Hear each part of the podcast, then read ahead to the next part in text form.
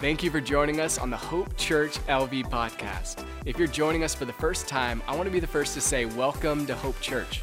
Go ahead and open up the Hope Church LV app or visit hopechurchlv.com and click connect with us to fill out a short digital connection card. If you haven't done so already, make sure to subscribe, rate, and review our podcast to help spread hope to the world. Once again, thanks for joining us today.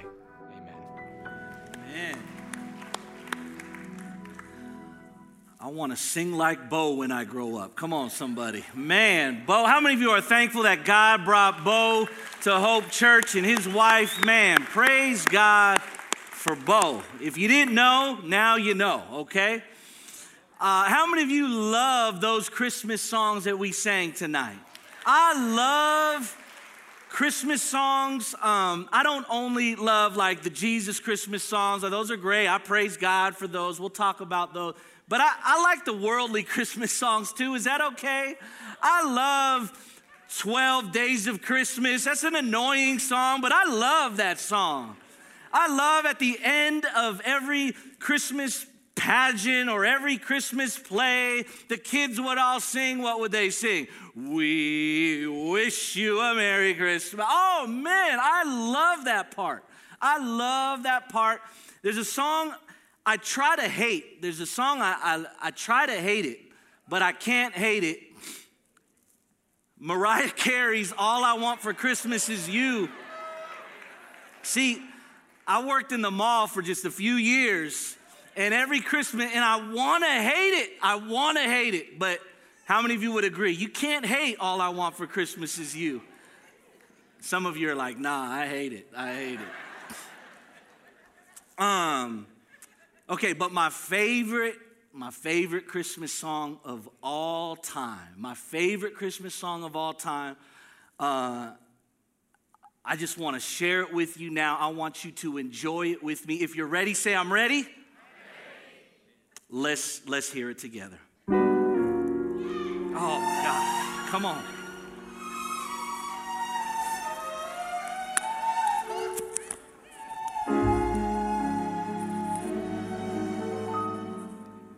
No, I wasn't about to sing. You thought I was going to sing it? No, no, no. Come on, come on. Doesn't that give you all the feels? Come on. Jack Frost nipping at your nose. Oh, Jack Frost nipping at your nose. What a line. Yuletide carols being sung by choir and folks dressed up like Eskimos. Everybody knows Okay, that's it, that's it, that's it, that's it, that's it. Cut it, cut it, cut it, cut it. Oh my goodness, I would have, if you let that play a little bit longer, I just want to wrap some presents, open up some presents, have some Christmas dinner, something. Something. And now I guess we've got to add to the list did you, the original Noel. These guys wrote a Christmas song. Hope Creative wrote a Christmas song.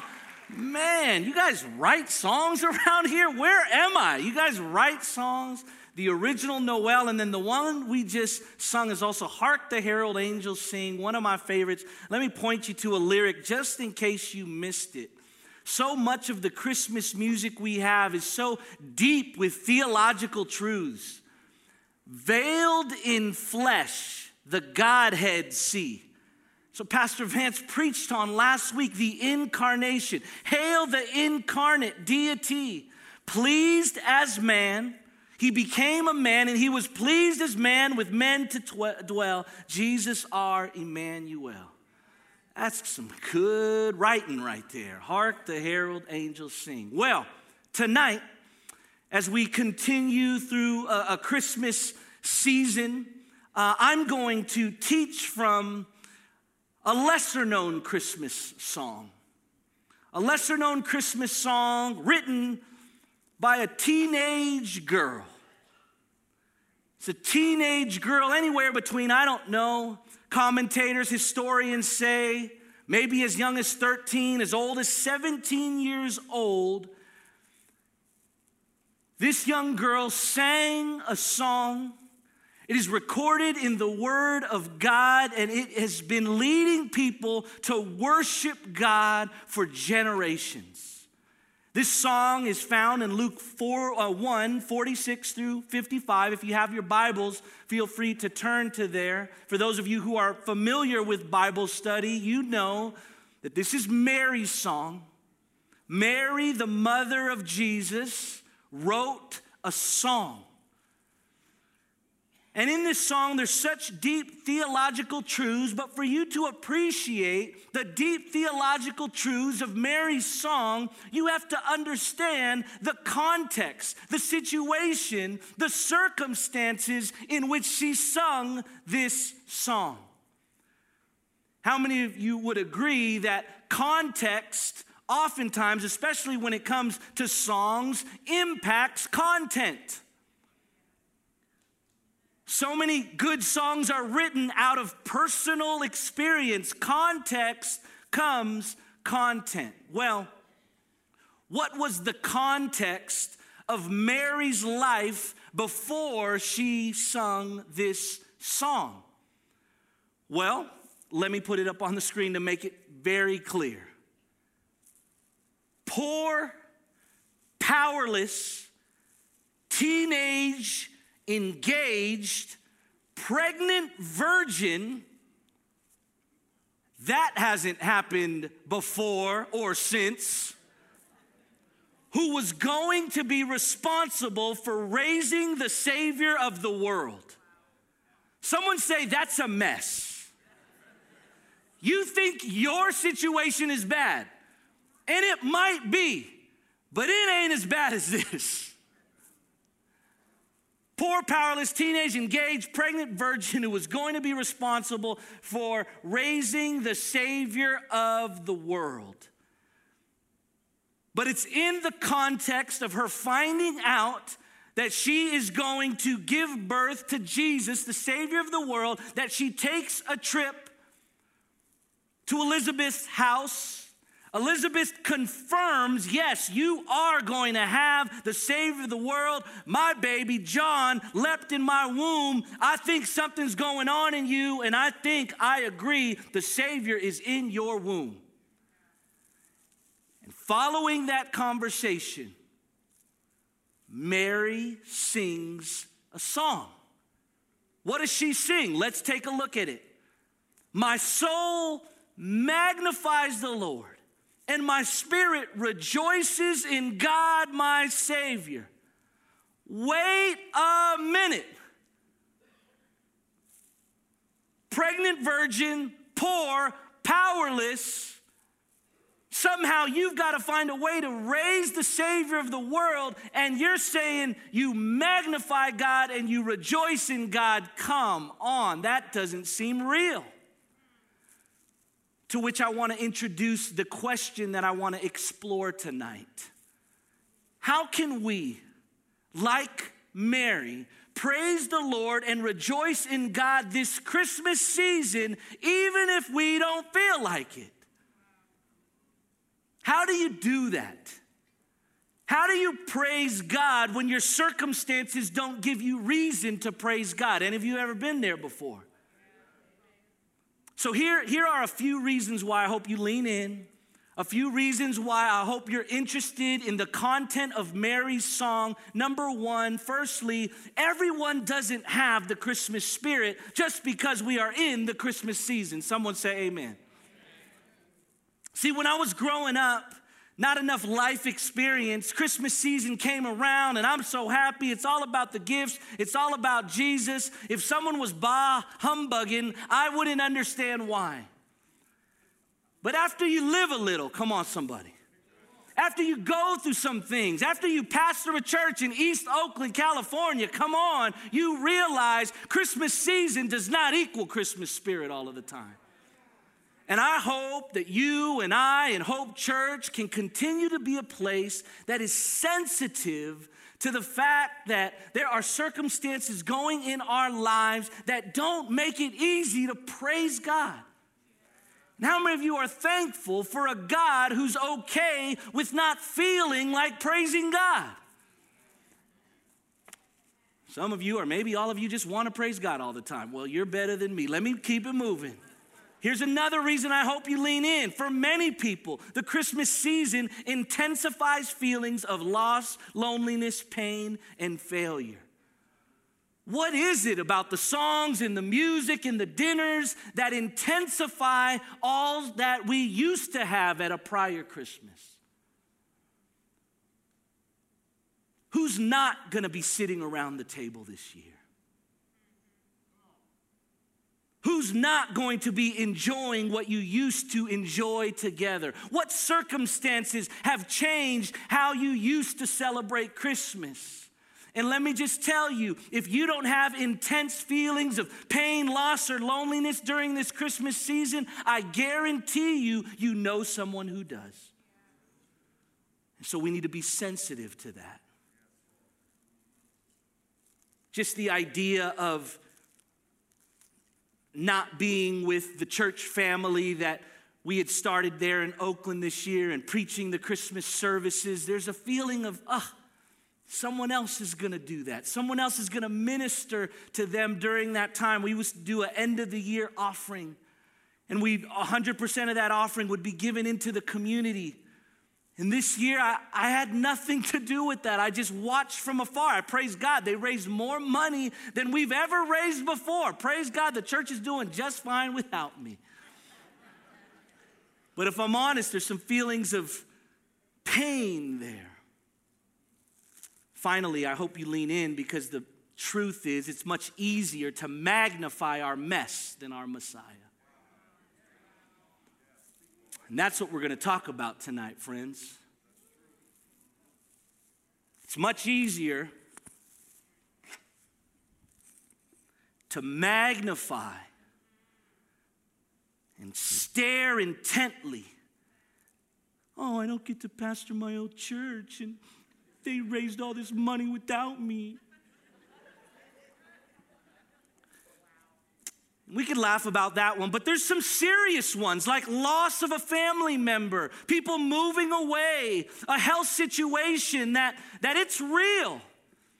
And I'm not saying that your situation isn't as big and horrible as it actually is. My question is are you magnifying the situation or are you magnifying the Messiah and what he's done for you? My soul magnifies the Lord. In, in Latin, that word is magnificat. Magnificat. To magnify. R. Kent Hughes, in his commentary about this passage, I lean heavily on R. Kent Hughes' commentary for this message, so a lot of credit to him. He says this Of course, God cannot be made any bigger, but he can be enlarged in one's life. We magnify or enlarge God when we take into thinking some new aspect of His greatness. How many of you are interested in taking into thinking some new aspect of God as opposed to taking into thinking some new aspect of our problem? So that's what we're gonna do tonight. How are we gonna do this tonight? I always have an outline. Here's where we're headed two components of Mary's praise before we even take the magnifying glass to God's greatness. We're going to look at Mary's praise and then we're going to close with one reasonable response. Let's look at the components of Mary's praise. We're going to magnify God, but before we do, I'll put the magnifying glass down. We're going to look at the components of Mary's praise. Let's take a look. Mary said, My soul magnifies the Lord, and my spirit rejoices in God, my Savior. Two components. Do you see them there? They're in yellow. What are they? Soul and you guys are theologians. You've got it. Soul and spirit. Now, what are we talking about? Well, the Greek word for soul is the same word that we get the word psyche from mind. My physical being magnifies the Lord. This word spirit, pneuma, is where we get the word pneumatology, the study of the Holy Spirit of God, mind and spirit. Are you tracking with me so far? R. Kent Hughes says it this way soul and spirit simply refer to the inner self, The I. This combination is a powerful, emotive way of saying my total self, all that I am, magnifies and praises the Lord. Now, can I just contrast this for a minute with our tendency to give all of ourself to magnifying our problem? Ever been there before? Soul and spirit. Mind, you think about it all the time and you complain about it with gusto. It's on my mind and I'm talking about it. I'm talking about it with God and I'm talking about it with my friends. I'm talking about it with my coworkers. We know how to do total self. It's just what do we bring that total self to? Can I talk to the fellas for just a minute? Fellas, fellas, fellas. You know how to do total praise. Fantasy football. Come on, somebody. All week long, crunching the numbers, choosing the players. You're using your mind, you're using your psyche to think what is the best mix of players so that I can win this fake football league. And then what do you do? Come Sunday morning, you watch all the games that your plays are in, all of them, all of them. And you watch your phone. And what do you do when your guy scores? Oh my gosh, you put your pneuma, you put your spirit into it. I'm not against fantasy football, but I'm against giving more of our mind and our spirit to things that are not eternal. So, to the gentleman in the room, I just want you to know you have it in you. It's just what do you do it for or with? I was gonna mess with the ladies, but we don't have enough time. don't have me talking about your Amazon account. and your mind and your spirit and your umph. Don't, I just will leave that there. Let's move on. Here's what I'm saying. To magnify God's greatness and grandeur fully, we must engage our mind and spirit completely. Mind and spirit. Maybe you'd ask yourself at this point Am I more of a mind person or more of a spirit person? Like, I love getting in the word and I love the mind and I love the information, but if the truth be told, there's no fire in my belly for the Lord then some of you, you just hear one note of good, good father and you lose your marbles. There's no mind at all. You don't even know. I don't know what if that's theologically true. I just that song makes me feel good. And so maybe you got some people in the room who are more spirit. How many of you would say, I want to be one who worships the Lord in spirit and in truth? Someone say amen. Okay, now let's pick up the magnifying glass. Now that we know how Mary worshiped, let's look at the content of her worship. Three aspects of God's greatness. Three aspects of God that we can magnify instead of magnifying our problems. If you're ready, say, I'm ready. Okay, number one, we're gonna look at God's eyes. God's eyes. What do God's eyes look at? Let's take a look at what Mary sings. What does she sing in her song? She says, And Mary said, My soul magnifies the Lord, and my spirit rejoices in God my Savior, for he is what? Looked on the humble estate of his servant. See, Mary was magnifying the fact that God's eyes in the midst of her difficult situation were on her. His eyes were looking upon. This word looked on, it's gaze, it's looking intently, my humble estate. She goes on to sing.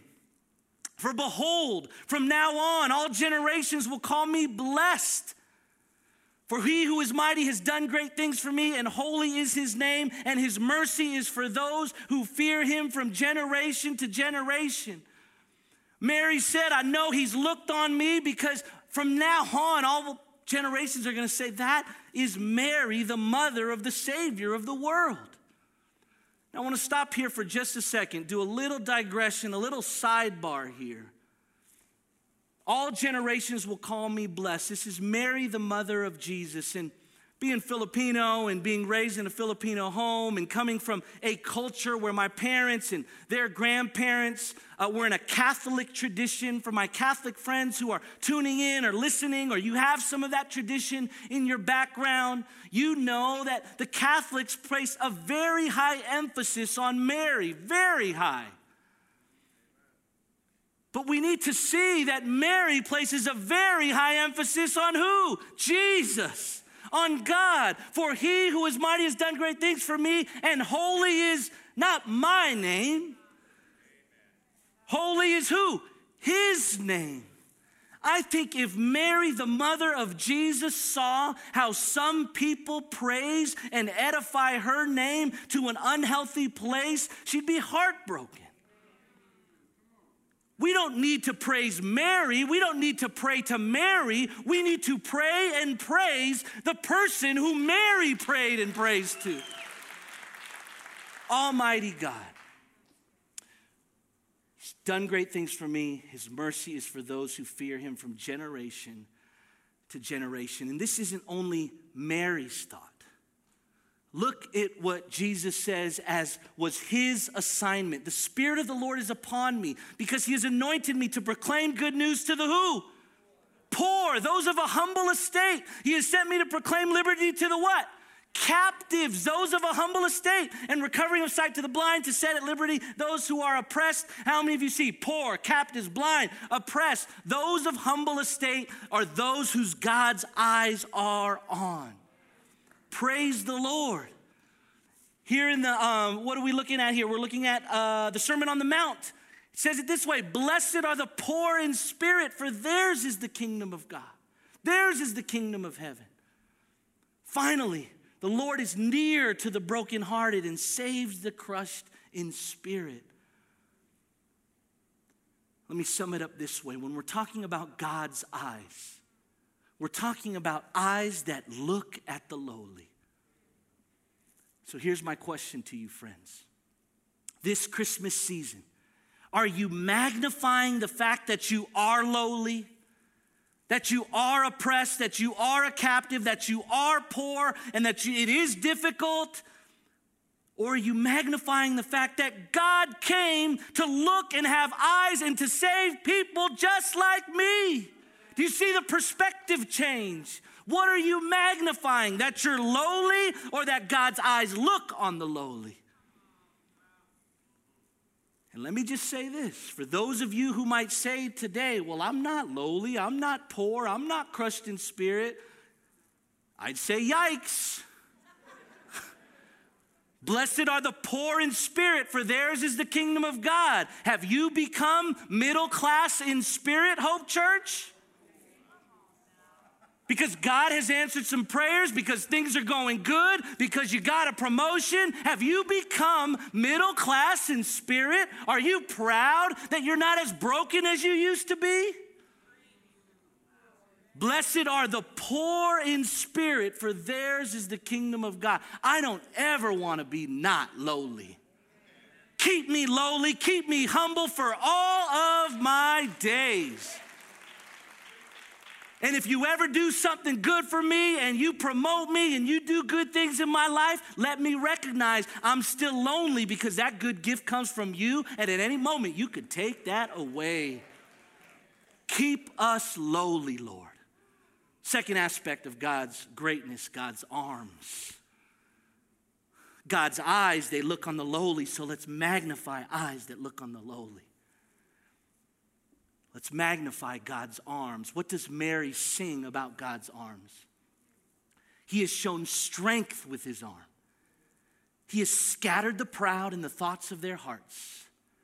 He has brought down the mighty from their thrones and exalted those of humble estate. There it goes again. what we're looking at here, slow down. You gotta, I'm gonna teach a little bit here. Is that okay? You're looking at some epic reversals.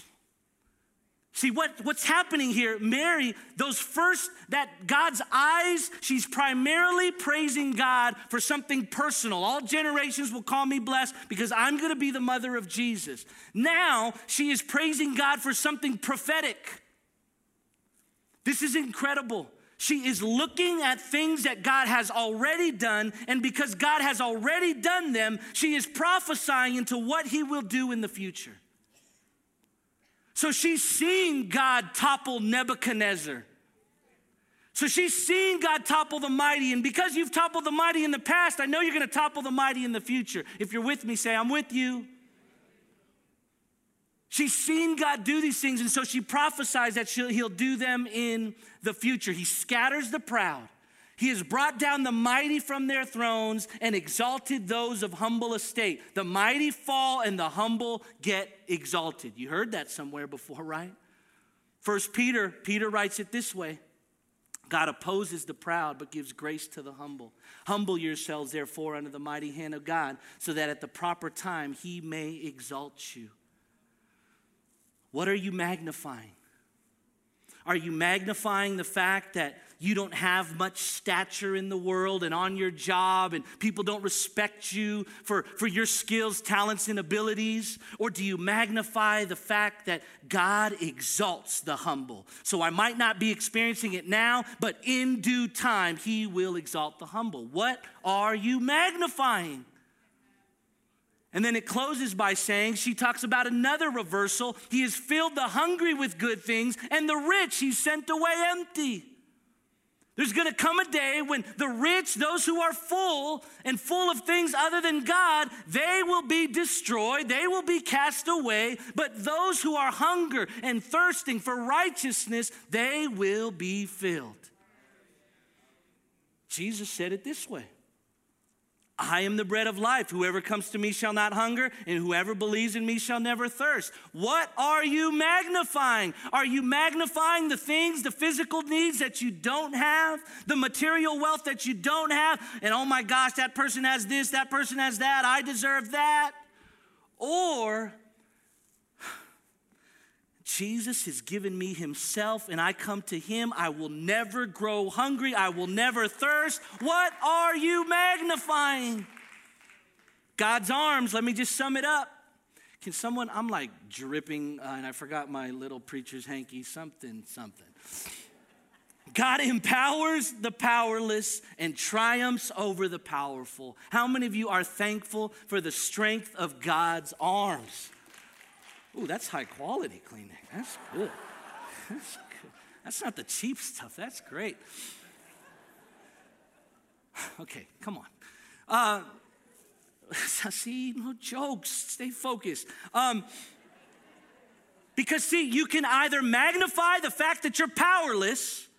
I'm powerless, I'm powerless. Or I magnify the fact that God gives power to the powerless. That's what He does.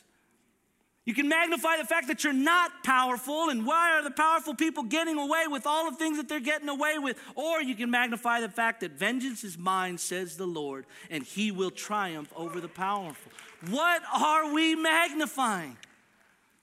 Finally, God's memory. You can magnify your eyes and the things that you see and the things that you don't have, or you can magnify the fact that God's eyes are on the lowly. You can magnify all the things that you can't do in your own strength and how weak and feeble you are, or you can magnify God's arms who scatters the proud, who topples the mighty, who exalts the humble. And finally, you could look at his memory. Look at how Mary closes her song. This is what she sings. He has helped his servant Israel. He remembered his mercy as he spoke to our fathers, to Abraham, and to his offspring forever. God made Abraham a promise. He made a covenant with Abraham. And what did he say? From your offspring, all generations will be what? blessed. Blessed, they will be blessed. And the ultimate blessing was gonna come through the person of Jesus Christ. And just days before this interaction that Mary has with Elizabeth, in which she sings this song, Joseph, her husband, got a word from the angel, and look at what the angel said to Joseph Joseph, son of David, do not fear to take Mary as your wife, for that which is conceived in her is from the Holy Spirit. She will bear a son, and you shall call his name Jesus, for he will save his people from their sins. Thousands of years prior, God made a promise to Abraham, and Mary is praising God that he remembered and that she would be the means by which that covenant would be fulfilled. God's memory. When is the last time you magnified and you looked at the fact that our God is a covenant keeping God? That He saved us from our sins. I sum it up this way God remembers his covenant to save the sinner. God remembers his covenant to save the sinner. Let me give you the whole message in a sentence just in case you're not paying attention. God's eyes, they look on the lowly. God's arms, they empower the powerless and triumph over the powerful. And God's memory remembers his covenant to save the sinner. What are we magnifying? Because I'm telling you, if you magnify this, what could that do for your marriage? If you magnify this, what could that do for your difficult situation and your finances or your health? Your problem is real, friend. Your struggle is real. But your God is greater. Your God is greater.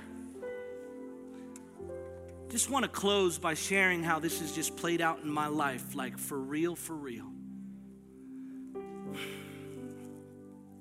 Um, especially this last one of, of God's memory, his covenant to save sinners.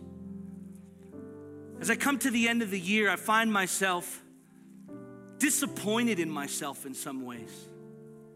I haven't lived up to being the type of Christian that I know I could be.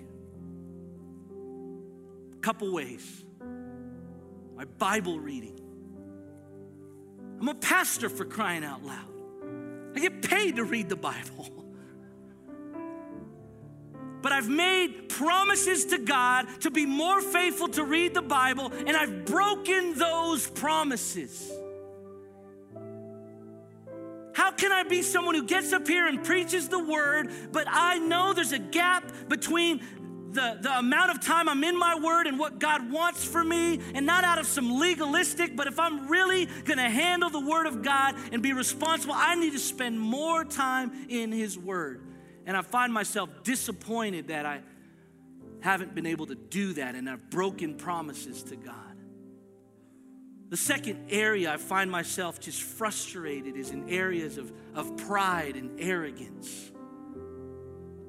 You know, with this whole transition coming up in pastoral leadership and opportunity that's been given to me to lead at another level, it's been so disgusting to see my heart respond in ways that are prideful and arrogant, as if I did something to deserve it or earn it. But here's where this applies to me. Am I going to, in this moment, magnify my broken promises to God? Gosh, you said you would read the Bible. Come on, you get paid to read the Bible. Come on, why? Come on, you know this was a gift from God. You know God is the one blessing you, and you're just prideful and arrogant. Come on, come on. Am I going to magnify my unbroken promises to God, or am I going to magnify the fact that God has never broken a promise to me? And that He came to save me from those sins. Those sins He came to save me for. Those sins qualify me for His love and grace and mercy. What am I magnifying? So, how do we respond? I think there's only one way to respond magnify God. Magnify God. Make much of who God is. Yes, your circumstance is real, but take the thought to what is even more real, more true. The eyes of God, whose eyes are on the lowly. The arms of God, who empowers the powerless, who triumphs over the powerful. The memory of God, who for thousands of years he remembered the Israelites thought, when are you gonna come? When is the Savior gonna come? And what do we celebrate this Christmas season? We celebrate the fulfillment of a promise. Jesus, Emmanuel, God with us. What would your life look like? If leaving here tonight, throughout 2022, by the power of the Holy Spirit, you became a follower of Jesus who magnified, like Mary in the midst of her mess, the character of God rather than the circumstances of her life. How could your world be changed? Would you bow your heads and pray with me? Heavenly Father, in Jesus' name, thank you for Mary, teenage girl. We thank you that her song today is pointing us to you. A song of a teenage girl is pointing us to you. I pray for the teenagers in this room. I pray for the teenagers who may be listening online. God, in only the way that you can, would you impart a faith in them to see that they could have a generational impact for you? And Lord, as we've looked at the words of this teenage girl, God, would you fill our hearts with truth? Would you fill our hearts with your love? Would you fill our hearts more with the truth of who you are rather than the difficulty of what we may be going through? In Jesus' name we pray. Amen. Amen. Here's how we're going to respond. Here's how we're going to respond. It's going to be pastors who are going to be available to pray for you. For those of you who are here tonight, watching online, you have never placed your faith in Jesus Christ for the forgiveness of your sins. You've never been made right with God through the person of Jesus Christ.